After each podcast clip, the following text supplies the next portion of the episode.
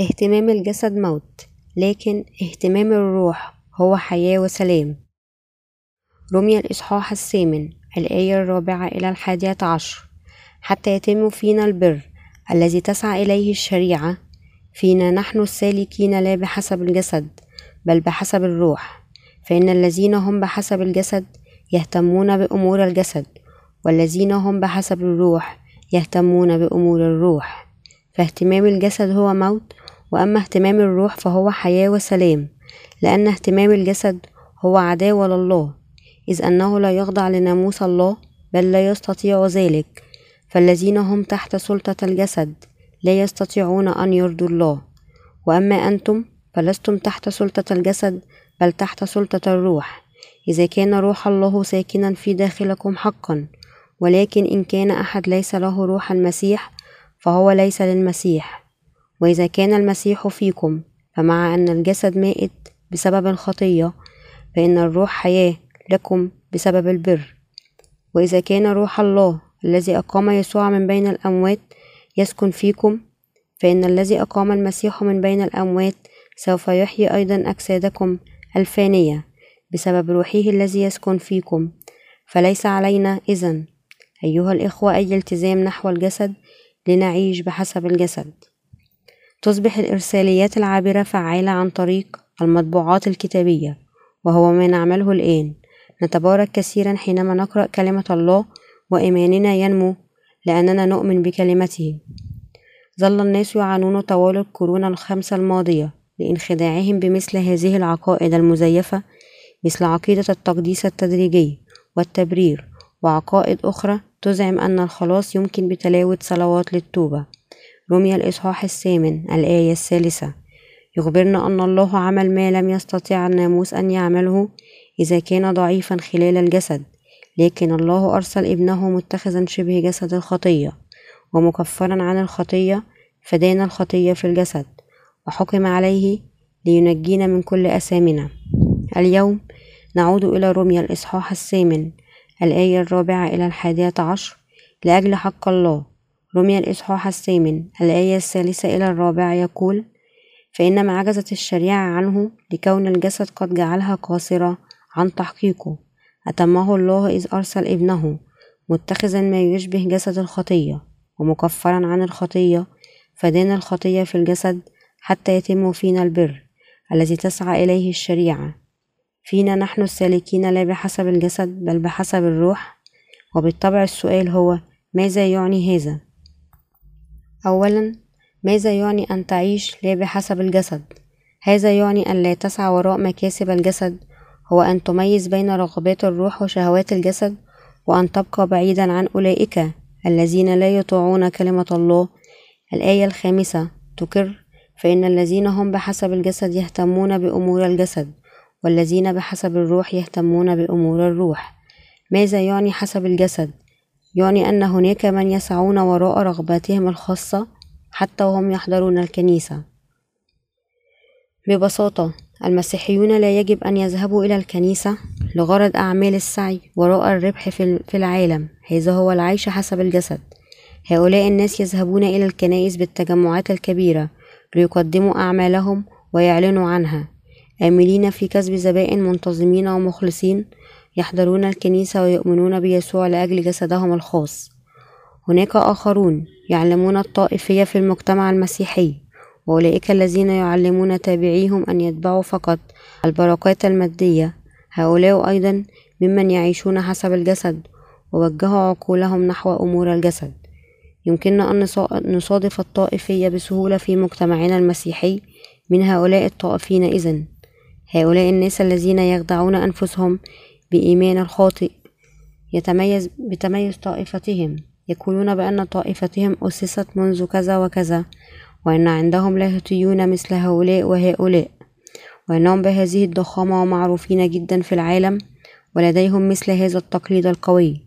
وهكذا كل هذا التفاخر هو ما يكبر غرور هؤلاء الناس ويبني إيمانهم الخاص في هذا العالم. الطائفيون يؤمنون بيسوع لأجل منفعة أجسادهم أولئك الذين يعيشون حسب الجسد ما زالوا يتفاخرون بكنائسهم وبكونهم مباركين ماديا بحضور كنائسهم الكبيرة. بعض الكنائس عندها مثل هذه الأهداف الجماعية العامة كأحب زوجتك لكن هذا ما يعنيه أولئك الذين يعيشون حسب الجسد هل يجب أن تضع الكنائس عيونها على حب الزوجات كهدف؟ هم لا يجب أن يفعلوا ذلك هل أنا إذا أقول بأننا يجب أن لا نحب زوجاتنا؟ بالطبع لا لكن مثل هذه الأهداف مهما كانت لطيفة وجذابة لا يمكن أن تكون الغرض الأساسي من كنيستنا. أولئك الذين يعيشون حسب الجسد يوجهون عقولهم إلى أشياء الجسد الكثير من القصص اليوم. مالوا لمثل هؤلاء الناس؟ لأنهم مهتمون فقط في زيادة حجم العضوية في كنيستهم ومقدار المنح والأبنية. قد أصبح هذا الغرض الرئيسي الآن لإيمانهم حيث أصبح بناء أطول وأكبر كنيسة هو هدفهم الأعظم حتى وإن ادعوا في الظاهر أن الهدف من جمع أعضاء أكثر هو لكي يقودهم للسماء ويقدمون أعذار أخرى مثل هذه فإن غرضهم الأسمى أن يجمعوا مال أكثر. لكي يبنوا أبنية كنيسة أكبر وليجعلوا كنائسهم تتبع أشياء الجسد يجب أن يحولوا تابعيهم إلى متعصبين دينيين. بعض القصص قد بنوا نجاحهم على مقدرتهم على تحويل مجتمعاتهم إلى متعصبين وأنصاف مجانين ومضللين وتائهين تماما. أولئك الذين يحيون بحسب روح الله. على أي حال يوجد من بين المسيحيين من يحيون حقا بحسب روح الله وهؤلاء الذين يحيون حسب الروح يحيون بحسب كلمة الله. ويؤمنون بما كتب في الكتاب المقدس وينكرون أفكارهم الذاتية يفعلون ما يسر الله ويعظون بإنجيل الماء والروح. الكتاب المقدس يصرح بأن الذين يعيشون حسب الروح تنشغل عقولهم بأمور الروح.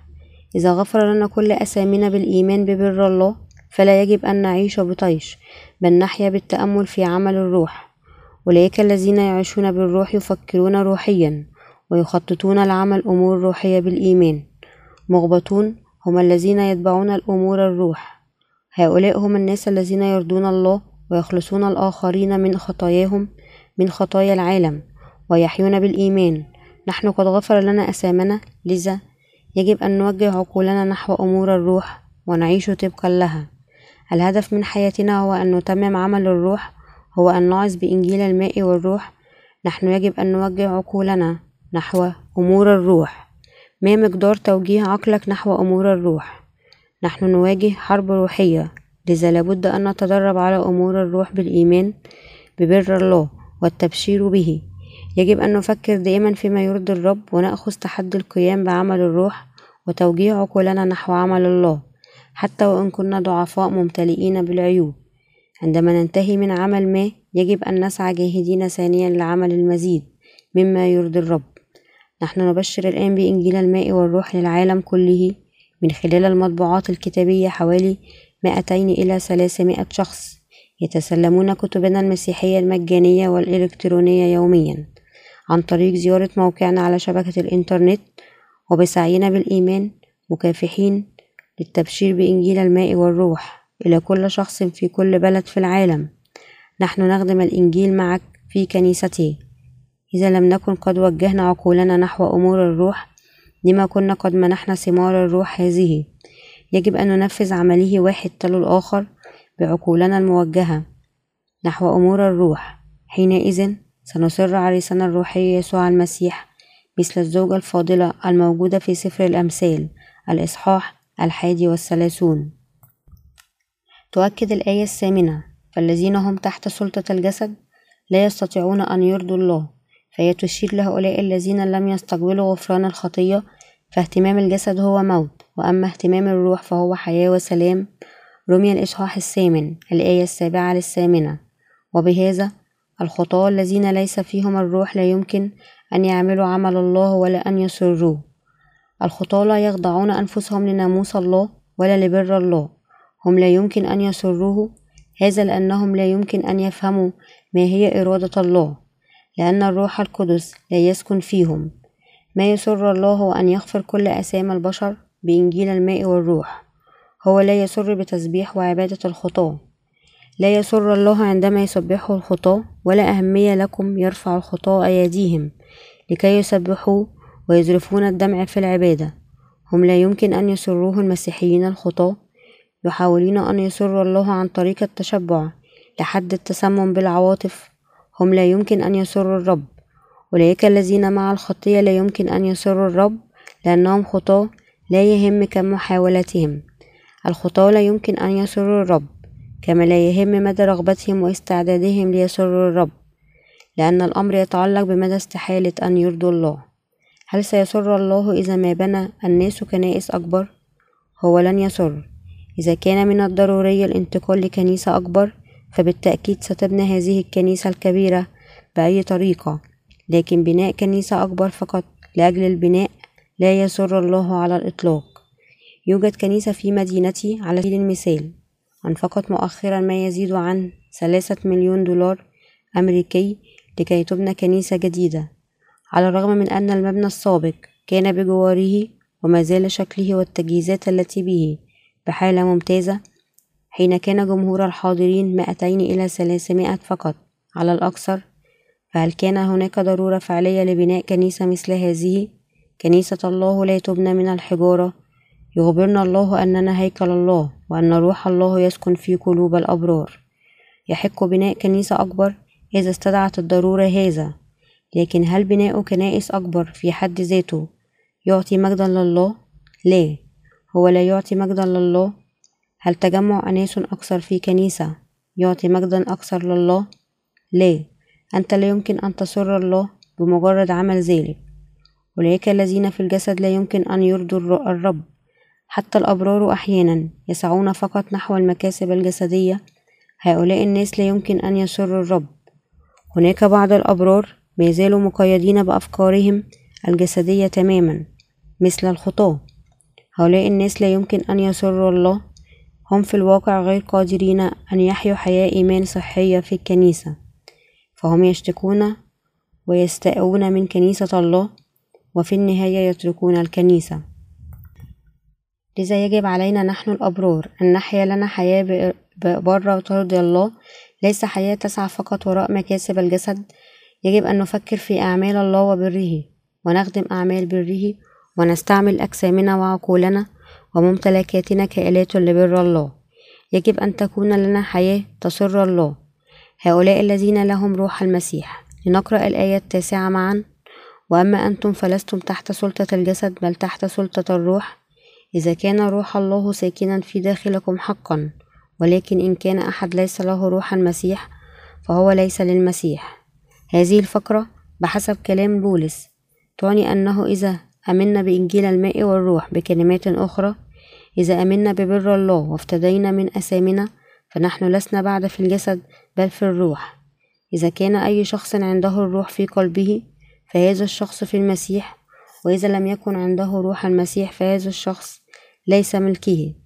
نحن إذا لسنا في الجسد نحن لكن في الروح. نحن الذين في الروح ونجونا من الخطية بإنجيل الماء والروح لا يجب أن ننسى بأننا جنود البر الذين يمتلكون القدرة لإرضاء الله كأبرار في المسيح. نحن لا يجب أن نيأس ونحبط من ضعف جسدنا لكننا يجب أن نرضي الله بهذا الإيمان. أنه على الرغم من أننا ضعفاء إلا أننا له وفية وأننا عماله يجب أن نعرف بأنه غير مسموح لنا أن نسعى وراء مكاسب أجسادنا فقط بعد أن ولدنا مرة ثانية.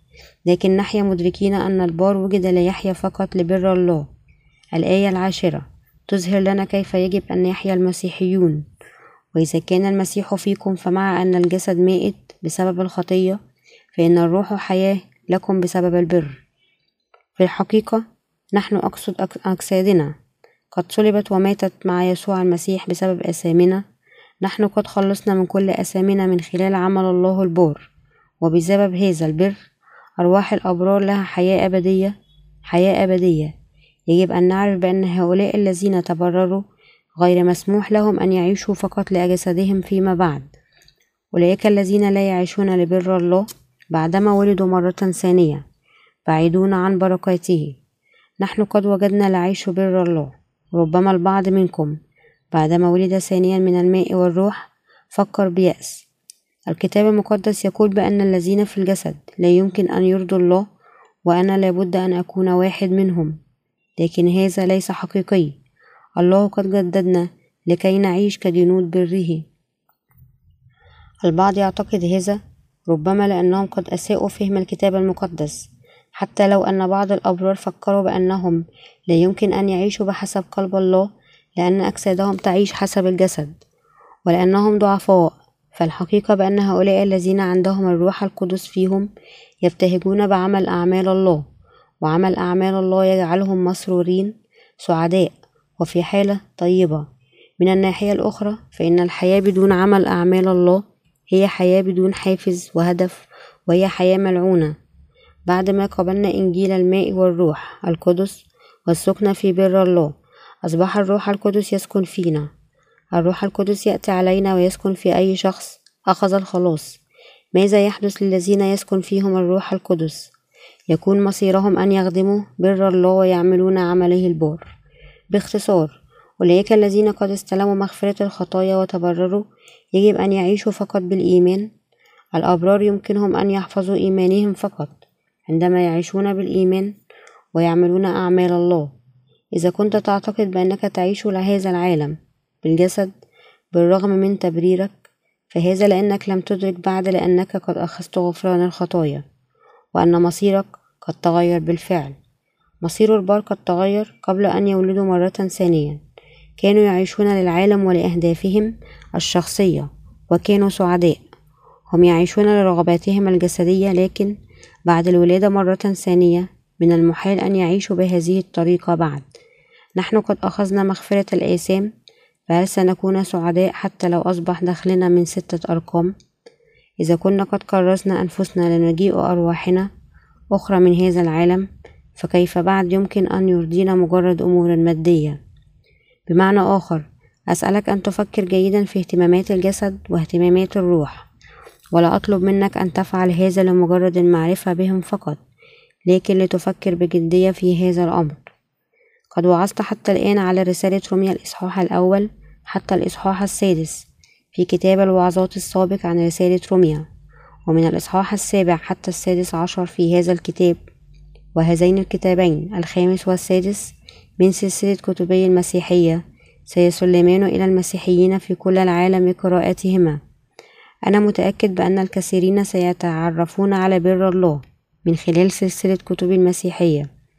في الكتب الثلاثة السابقة تحدثت عن التعاليم الجوهرية لخلاص الله تحدثت في الجزء الأول عن الإنجيل وعن الجزء الثاني.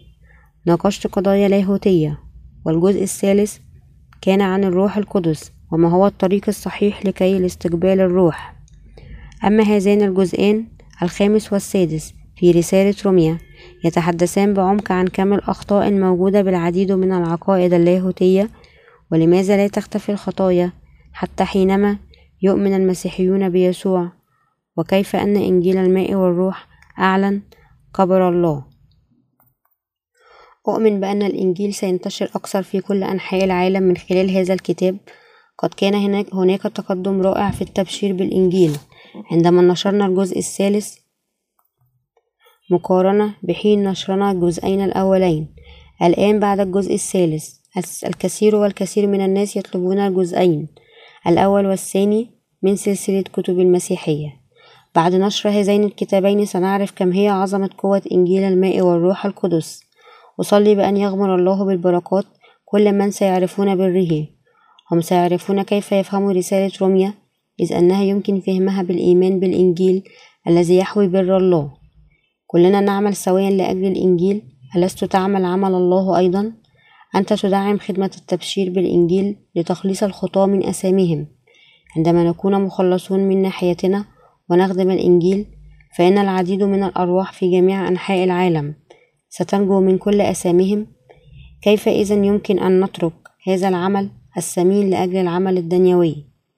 أريد أن أوضح لكم أننا نحن الأبرار قد قدر لنا أن نحيا فقط لأجل أجسادنا.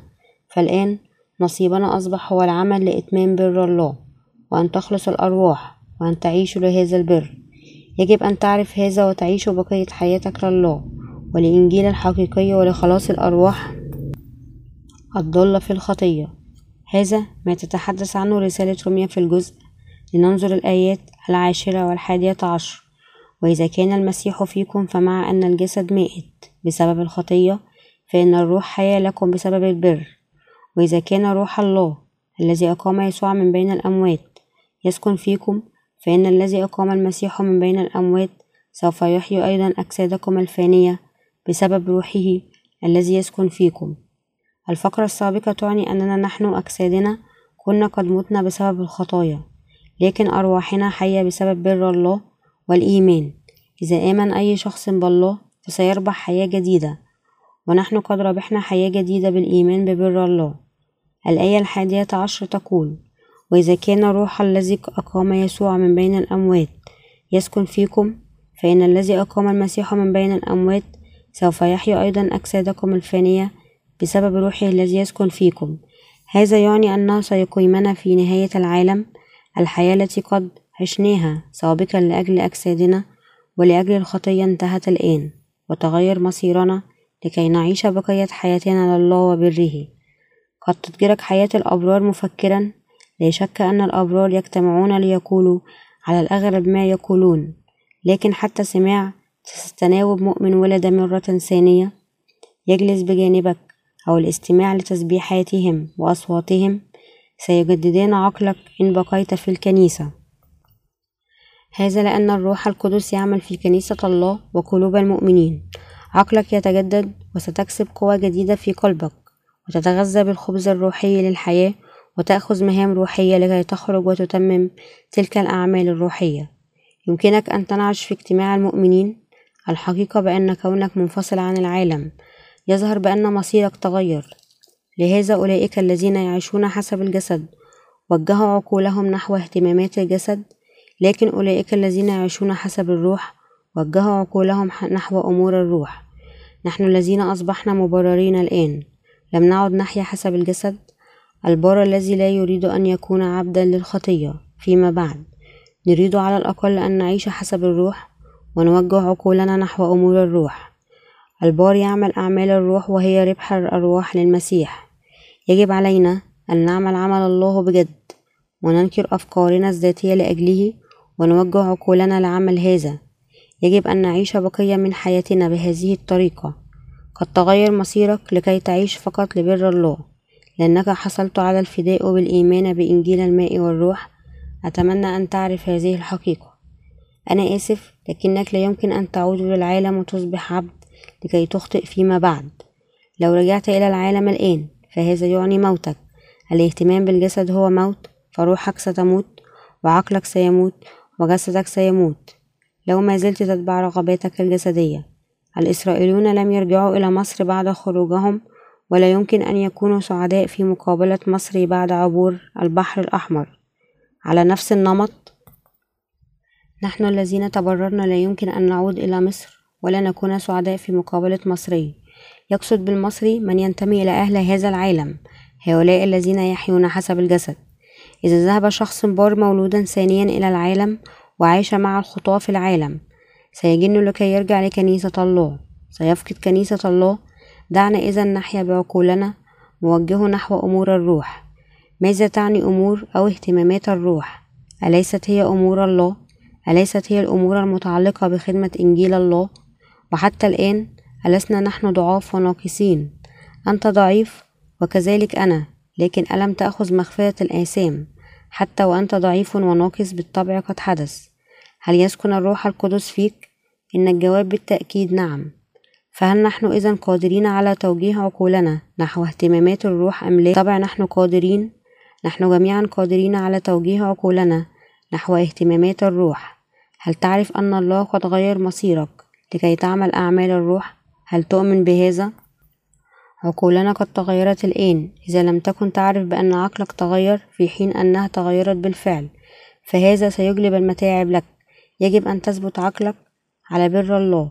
كنيسة الله ستكون بيتك ورفقاء ورفقائك المؤمنين سيصبحون إخوتك وإخوتك ووالديك. أي عائلتك بمعنى آخر؟ ستصبحون بنفس الروح. كل شخص في كنيستك سيصبح عائلتك إذا لم تكن فكرت بذلك مسبقا. فقد حان الوقت الآن لتعيد النظر وتفكر بجدية في هذا التعليم. لا تعتقد بأن عائلتك بالجسد والدم فقط هي عائلتك. هنا بيتك وبيت كل من ولد مرة ثانية. كلكم جزء من عائلة الله. لهذا يجب أن تعيش بحسب الروح. يجب أن نعيش لأجل الله لأن اهتمامنا الروحي يمنحنا السلام.